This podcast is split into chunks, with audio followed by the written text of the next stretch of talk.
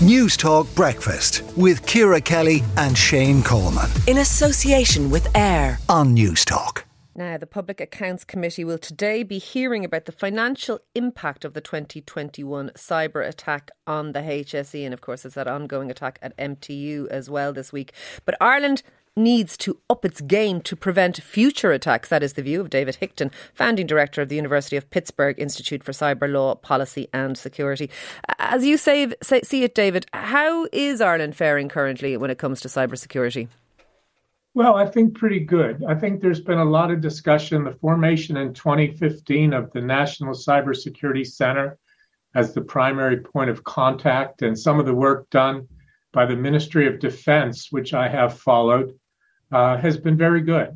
And I think when you look at how you deal with this uh, accelerating cyber threat, how you organize is very important. And how you organize is a function of whether you're going to have uh, disorganized and, and many uh, uh, components addressing the problem, or you're going to have a, a single component. I think that's the better way. Okay. And then the debate about whether it's going to be a civilian operation or a military operation uh, goes around the world. Everybody talks about that. I don't think there's a perfect answer, but you're talking about it.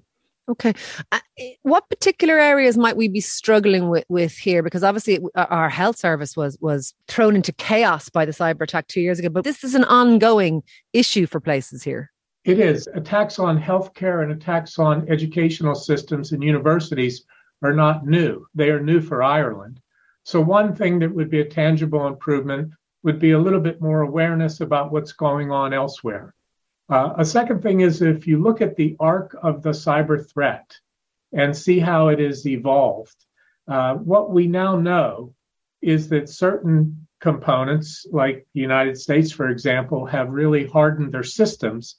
But uh, nation state hackers have learned that they can hack the United States by going to our allies. Uh, I think there's uh, good work being done. I don't mean to be critical, um, but there's always room for improvement. And and is investment uh, part of the issue that we need to invest more, or is it down to expertise? Uh, where are we struggling?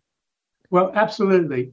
Uh, as I said in the piece in the Irish Times, the worst time to deal with the cyber threat is never. The second worst time is to deal with it when it happens. You absolutely have to get ahead of it. And in order to get ahead of it, you have to make the investments necessary.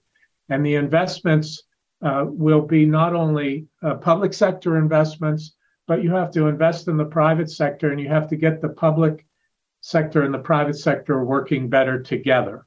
You know, if, if a nation state like Russia were to attack the shores of Ireland or the United States, it would be assumed that it would be the government's responsibility uh, to deal with that, and yes. and it would protect the citizens. But this is a, an asymmetrical threat. This is a different uh, problem, and since most of the threats come through individuals and the private sector, public-private cooperation is paramount.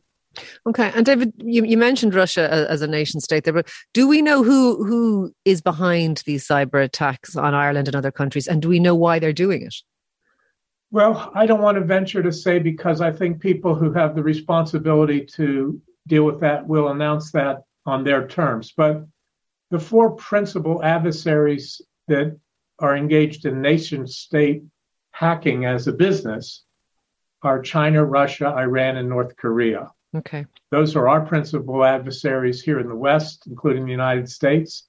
And when you look at that attack, which included uh, the Irish health system in 2021 and and and components in Scotland. I think you're talking about some of the same actors we deal with here in the United okay. States.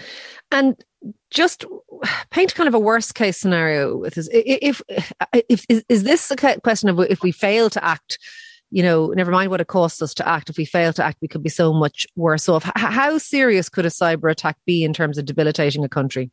Absolutely devastatingly serious. I mean, there are hawks here who believe that we are already in World War III and it's a cyber war. And there are people short of that who believe that the next conflict will be fought without bullets and bombs, but it will be fought over the cyber medium. Uh, we are so exposed, particularly freedom loving nations, democracies, because we are so open. Uh, we are at a disadvantage in the cyber domain. So it is absolutely critical that people take this very seriously. And that is uh, David Hickton, their founding director of the University of Pittsburgh Institute for Cyber Law, Policy and Security. Newstalk Breakfast with Ciara Kelly and Shane Coleman. In association with AIR. Weekday mornings at 7 on Newstalk.